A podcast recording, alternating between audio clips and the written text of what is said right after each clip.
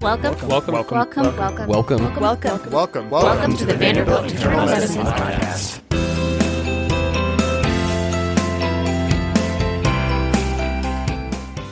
This podcast is made by and for our internal medicine residents to enhance their educational experience. The content, while edited by residents, is not verified by hosts or speakers, and we are not content experts on these topics. The content provided by the podcast is not intended and should not construe as medical advice and should not be used to diagnose or treat any medical condition. We attempt to avoid use of opinion, but all opinions represented are our own and are not representative of employer. Please keep this in mind as you enjoy our podcast.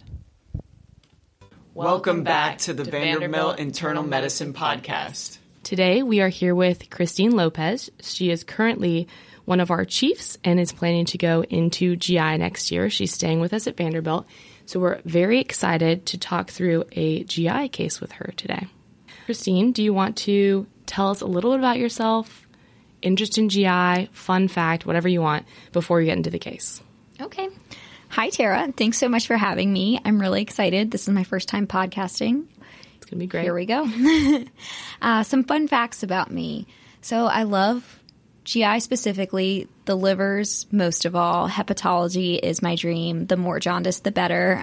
I really enjoy transplant and taking care of patients with liver disease, both inside and outside the hospital. Seeing people after they get a transplant is just so satisfying. So I love that. Fun fact about me I have a dog and a cat. My dog's name's Lola, and she's a little cattle dog. She's really, really good at fetch and frisbee and loves hiking. So we usually take her on like two or three good hikes a year. She's done um, Virgin Falls, hoping to take her to Fiery Gizzard this year. So you'll catch us on the trails. Everyone loves the Fiery Gizzard. Do you take the cat on the trails as well? The cat has a leash. She doesn't like the leash. Uh, she pretty much just freezes if we take her outside. So the cat will not be joining us. So, should we get into our case that you brought for us today? Yeah, absolutely. So, to kind of frame this case, I just came off Morgan, and it was kind of a Morgan Onc type service um, where we had a lot of patients with new cancer diagnosis who, you know, weren't taken over to the oncology team since at Vanderbilt they usually have to have kind of an underlying diagnosis of a certain type of malignancy and being treated by an oncologist here. So, we had a lot of brand new cancer diagnoses that we were kind of working up for the first time and figuring out what was going on and what the next steps would be. So this case is kind of an adaptation of one of those. I was going to do an outpatient case since I am an outpatient chief, but I feel like this could be easily adapted to the outpatient setting as well. But so our case is a 55-year-old woman from Colombia. We'll call her Miss S who presents with worsening epigastric pain.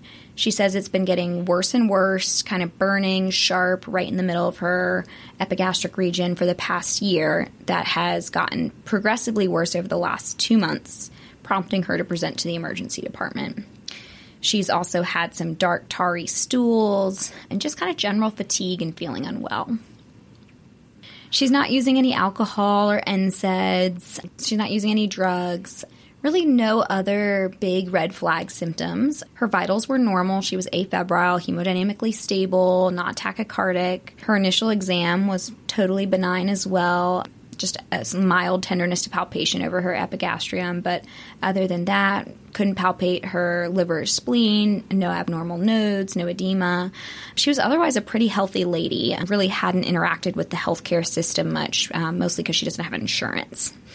So, of course, because she presented to the ED, um, they gave her some fluids. They checked some labs, which were notable for a white count of 6.5, a hemoglobin of 8.6, MCV of 66, platelets 227, TSAT of 6%. So, looks like iron deficiency anemia.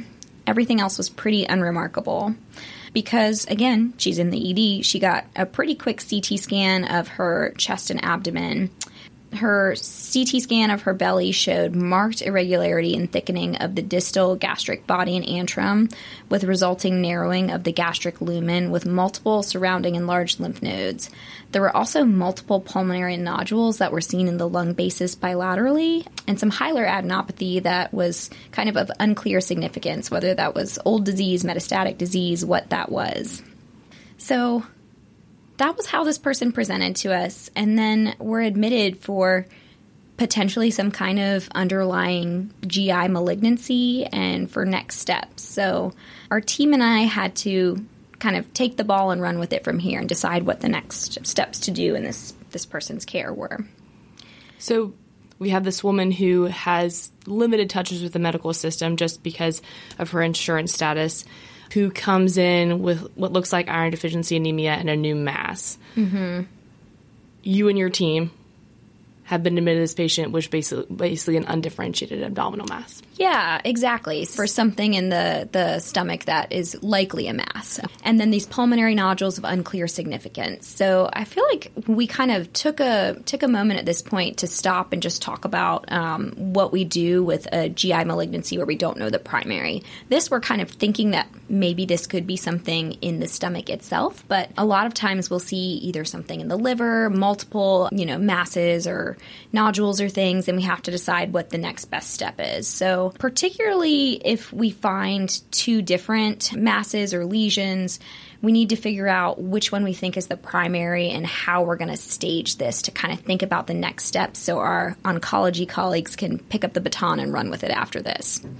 So, if we knew really nothing about this person other than they had a CT scan with a mass, things that would be reasonable to help you figure out what the next best steps would be, and we had some of these already, would be just start with some labs. You know, we love labs in internal medicine, so that's always a good place to start. A CBC can be really good to show, like, if you know there's anemia, it can point you towards if there is some slow chronic bleeding that could lead to iron deficiency. Also, if you're thinking about like lymphoma or leukemia, think about something invading the marrow you know, if the LFTs are elevated or liver tests, you might want to be thinking about something in the biliary or pancreas region. The UA has some hematuria in it. Maybe that would point you more towards a bladder malignancy. But the bottom line is that you, you really need imaging to show you exactly what you're looking at. And once you have the imaging, you can think about maybe some tumor markers to kind of help raise or lower your probability of one malignancy over another. I think the GI tract has probably more tumor markers than the majority of other organs we think about. There's certain scenarios where tumor markers are more helpful than others. You know, for example, if you have a young male and you're worried about metastatic prostate cancer, checking a PSA can actually really help guide you before you even get a biopsy. An AFP can be pretty helpful too if you have a patient with underlying liver disease and liver masses and you're worried about hepatocellular carcinoma or something like that. That can guide you in the right direction as well. Unfortunately, these aren't very specifics. They're not going to give you a true diagnosis. Um, many of them can be elevated just in the setting of something going on with that organ, or can be specific to multiple different types of malignancy. Ones that come to mind there are the CA19-9 for pancreatic cancer, CA125 can also have some crossover with some of the GYN malignancies and ovarian cancer. So, you know, it's something that's good to think about ordering if you want just a little bit more of a clue, and they might come back faster than you're able to get a biopsy, but not necessarily going to give you a slam dunk diagnosis. Well, just to clarify, and correct me if I'm wrong, if this looks like metastatic disease or you have multiple masses, those can probably also guide what you maybe you're getting to this, or this is what kind of your point is that it can guide what you might sample first. Like if the CEA is, is sky high, maybe you go for a colonoscopy. Yeah, so that's a great point. So I think one of the biggest questions we have is if there are multiple masses, what do we biopsy first? And so, usually, the thing that you want to biopsy isn't necessarily the primary tumor. Like, say, if we had a sky high CEA and maybe some colonic thickening, and then we had a lesion in the liver as well, that sky high CEA and thickening in the colon might concern us that, hey, maybe this is a primary colon cancer and those are mets in the liver. So, biopsying the liver would tell us that we have metastatic colon cancer. Whereas if we biopsied the colon and got colon cancer, we still wouldn't know for sure that the liver was metastatic colon cancer, if that makes sense. It's rare, but you can have two primary malignancies, and sometimes that can be treated very differently or can put somebody in two totally different buckets. Whereas one's like metastatic disease, you know, poor prognosis, where one is too early stage primary cancers. So that's that's usually kind of the way I think about it when I'm trying to decide what to biopsy, and that's another reason that tumor markers might be helpful. The other thing is it's good to have just a baseline for those because once somebody starts treatment, a lot of times those go down and the oncologist can use those to guide, you know, after someone's gotten therapy to see if they're having disease recurrence or something like that. So in terms of like how you're going to biopsy, usually an FNA is totally sufficient for a solid tumor and if it's something very peripheral can be fairly easily accomplished either by our CT guided procedure colleagues. Sometimes even path can come at the bedside and do uh, a lymph node biopsy things like that. You do need a core biopsy if you're worried about lymphoma, just to get some of that architecture of the lymph node. So, those are two other kind of considerations to take into account when you're thinking about who to ask to do your biopsy and what exactly you need to get your answer. We talked about doing a biopsy at a site that will upstage it. So, like a distant lymph node or other metastatic sites is usually helpful for that for someone like this who probably needs an endoscopy anyways, who's coming in with like iron deficiency anemia and epigastric pain, and you might be worried about like an ulcer or something like that on top of it. For this patient, we started with an endoscopy because one, they needed it anyways, and it was pretty easy to accomplish. That's usually a fairly simple test to get into the hospital, so that's where we started for this patient. Oh, and I will just make one plug. If you're not exactly sure where to start, or if you think you have an idea of what the underlying cancer is and need to uh, figure out how to stage it correctly, what imaging test to get next, there's a site called the National Comprehensive Cancer Network that has guidelines for all of these different, you know, you can essentially pick the malignancy and they'll give you what scans you need, whether you need to look for brain mets with a scan of the brain or whether a PET scan is appropriate.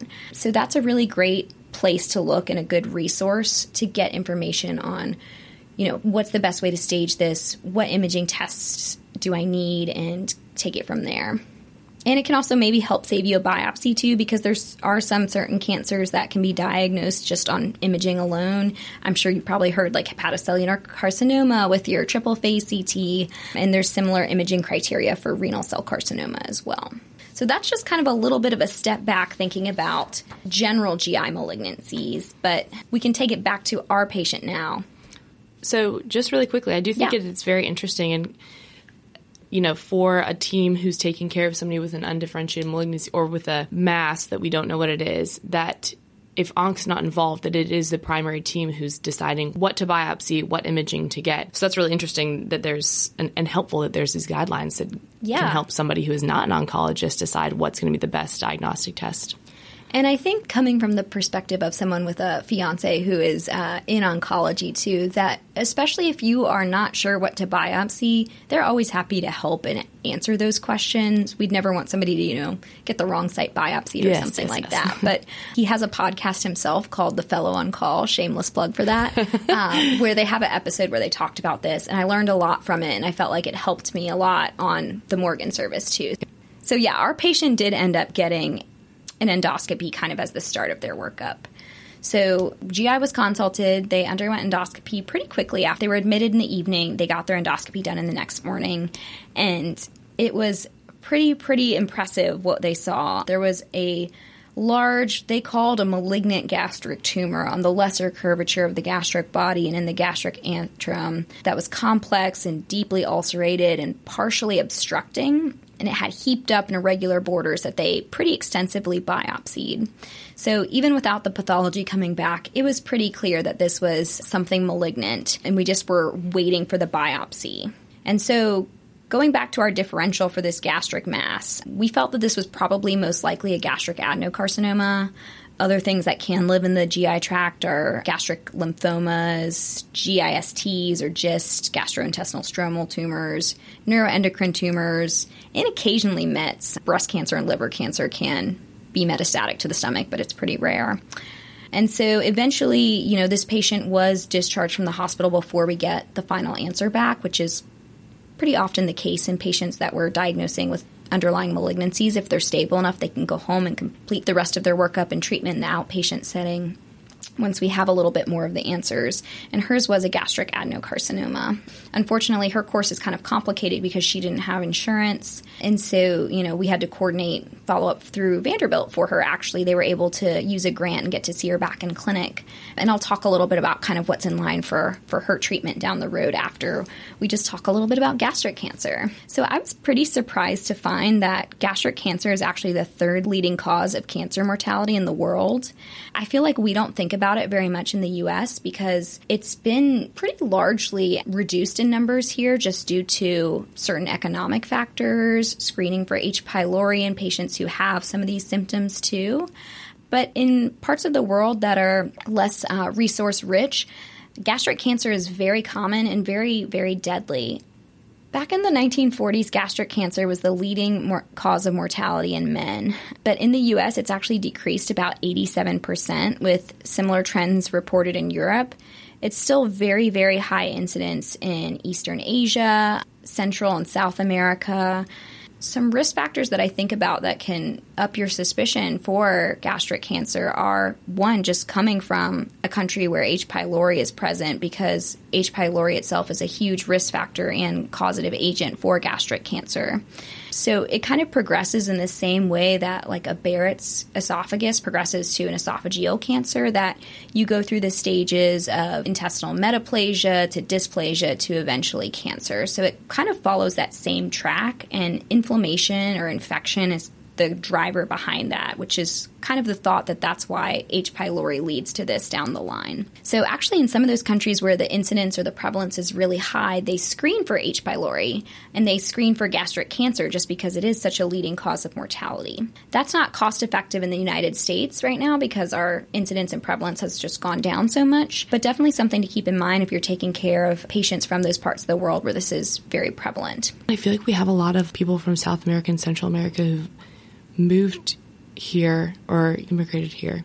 It's interesting that our cases haven't gone up, but okay, continue on. Just, yeah, and I'm I just think, thinking. No, no, no. I agree. Like, I think that we do have a large population that comes from Central America, South America, that has immigrated to the United States too, which is one of the reasons that I read about this and it kind of sent off a red flag in my head that this was a potential health disparity that I really wasn't aware of until taking care of this patient. We did actually send H. pylori on this patient before they left the hospital and it was negative. We sent the, the stool antigen, so they don't have active infection. I don't know if they had been treated in the past. I don't know if we asked that.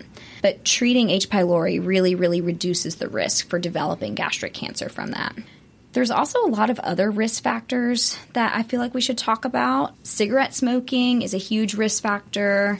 Talked about H. pylori infection, family history of gastric cancer, especially in a first degree relative.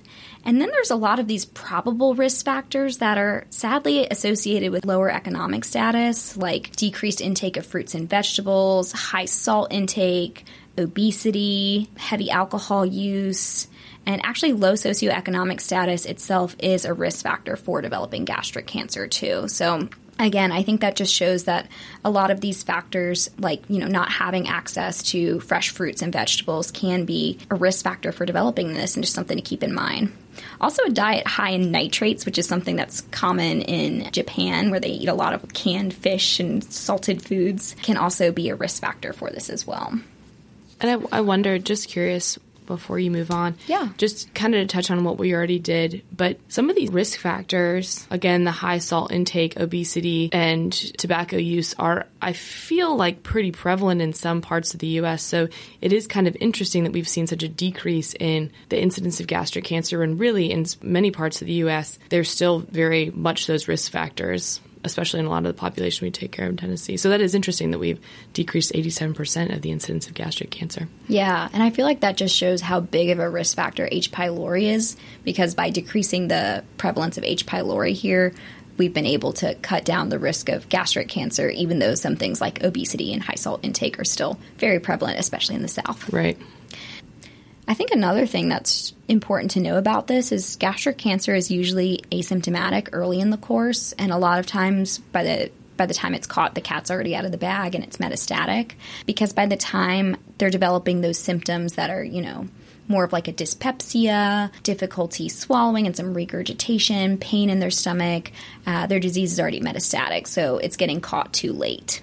And catching it early is really important because if you do catch gastric cancer early, it can be resected and actually cured. A lot of times, chemotherapy is given in the post operative setting too, as like kind of a neoadjuvant therapy. But if you catch it early, you can actually have a primary curative treatment with surgical resection. Surgery alone is still pretty poor survival with about like 20 to 50% at five years. So there's a lot of studies out now that are looking at the use of different types of chemo and what is most effective for it. But I'll leave that to the oncologist. I'm just here to diagnose it and uh, get them the care they need. If it's not resectable, you can do just chemo or ke- chemo radiation um, for more palliative treatment. On the subject of catching it early, it seems like it would be very difficult to catch early unless you, if you have somebody who is immigrated from a different country, if they have one of those high risk factors, it seems like it would be very hard to catch early just based on like these vague abdominal symptoms that might not red flag you immediately in the outpatient setting. Yeah. My takeaway from it is if somebody is presenting with GERD like symptoms, dyspepsia, epigastric pain, and they come from a country where H. pylori is more endemic, then that's going to lower my threshold to screen a lot and screen more for H. pylori and then hopefully, you know, by treating H. pylori earlier can prevent progression to gastric cancer. But in Japan, since like the 1960s, they've been doing barium swallows to screen for gastric cancer. And then if suspicious lesions are found, they do endoscopy after that. So that's one of their health metric cancer screening guidelines. That's one of their so health maintenance it's, tabs. it's one of their health maintenance tabs. Somebody's winning some prizes for their screening over there. yeah not so over here again because I think just not cost effective, but just something to keep in mind. And so for this patient, like I said, we didn't have the final results back. She did follow up with surgical oncology last week, and they are actually sending her for an EUS or uh, endoscopic ultrasound to look at some of the surrounding lymph nodes because depending on how they stage her, you know, in the TNM stage, that'll determine whether they'll do primary resection or whether they'll do some chemo first and things like that. So they're still making the perfect plan for her treatment which I think is just another important factor that they've they've now got all this information. They're going back to get even more information before they start making the treatment plan too. So I know getting a new cancer diagnosis in the hospital is really really anxiety provoking for patients and they just want really quick answers of what's the plan, what are the next steps, what are my chances, and a lot of times there's three, four steps that need to happen before they can have a really good idea of that. Because if this cancer is resectable versus if it's not, that's a very big difference in mortality, too. So, a lot of times when we think about trying to give an idea of prognosis without that information, it's we're giving really limited information, too. So, my general thoughts to patients when we have a new cancer diagnosis is just displaying to them that we understand that this is a really anxiety provoking time. We want to wait and make sure that we give you all the accurate information. So, we're still in that data collection collecting phase, and we're going to try to get as much information we can to give you the best answer going forward about that instead of just kind of trying to speculate before knowing the full picture. Is there anything on her EG, like the irregular heaped up borders or partially obstructing? Was anything pathognomonic for any sort of malignancy? I'm just curious. So I don't know that anything here is necessarily specific for gastric adenocarcinoma other than it being this deeply ulcerated mass with the regular heaped up borders just kind of is a general marker of something malignant. But you probably remember learning in medical school about something called linitis plastica, which is basically when the cancer spreads to the muscles of the stomach and makes it really thick and rigid. And so a lot of times the stomach isn't able to digest things as much or hold as much food when it gets to that point, and they get a lot more symptoms, uh, symptomatic, and that's a pretty advanced and poor prognostic uh, sign if they do have linitis plastica on, on endoscopy. So it sounds like recapping this specific patient, she really did have some of the risk factors we talk about from Colombia. She's symptomatic with this epigastric pain and then pretty significant iron deficiency anemia with the dark tarry stool. So you kind of had all the the signs that you that you may find something concerning on that CT. Yeah, suspicion for malignancy just hearing that story is pretty high in my differential. Yeah. This was an awesome case. Let's just recap starting with you have a mass on CT and what to biopsy. You're saying that we want to upstage as much as we can with our biopsy and then thinking about the best way to well how did you put that before yeah i would say probably some of my biggest take home points would be try to biopsy not the primary site if you have multiple sites so you can potentially upstage with one biopsy instead of needing two other big take home points would just be to be on the lookout for risk factors for gastric cancer. Think about screening patients for H. pylori if they have symptoms of dyspepsia and are from a country where it's very prevalent. And just that there's a lot of health disparities surrounding gastric cancer too. I know that there's a lot of risk factors for other cancers that are associated with lower socioeconomic status, but I've never seen, you know, as I'm reading a paper about a certain type of cancer, low socioeconomic status is one of the main risk factors discussed. So that was something that really stood out to me, and that hopefully there'll be work in the future on kind of closing some of those disparities and you know making sure that other countries have similar decreases in rates of gastric cancer that the US has had. Yeah. And it's you know it's a perfect I kind of want to use the word perfect storm, but we have these patients who maybe are low socioeconomic status or don't have health insurance and then have these vague symptoms that cause them to present way later. Mm-hmm. And then, like this lady shows up with a gastric cancer, all which could have been prevented or at least caught earlier if, with more access to healthcare resources. Yeah, it sounded like this had been going on for like a year or so, but lack of insurance um, prevented her from presenting to care. And then one thing that I also wanted to point out as a takeaway is the NCCN guidelines. I've never used that before. And I think that that's helpful when working up a new malignancy, but also might just be helpful to go through just for our own learning about what's more likely to metastasize different places and what imaging is required for staging. I think that's very interesting. Yeah, I thought it was really helpful too to, you know, have a little bit more information. I had more kind of buy in and felt like it wasn't just a subspecialty service running the show. I could kind of make a plan and let them confirm or or deny that plan. Very cool. As opposed to just consulting without like something in mind of what I wanted to do. Christine, this has been incredibly helpful. Yeah, I definitely learned a lot from this case too, and our team talked a lot about what to do about this patient, how to get her the best care, and shout out to uh, Trey and Pakinam for taking great care of this patient. And maybe a plug to get more H. pylori screening in patients who have maybe immigrated here from a high risk endemic area. Yeah, absolutely. And, you know, if you have any concerns or want to talk more about H. pylori or GI in the future, I start on consults in July, so I'll see you there. Wow. wow. Very exciting. I cannot wait for Yeah, well, thanks so much, Tara. I appreciate it. Thanks, Christine. Bye. thanks for listening, everybody.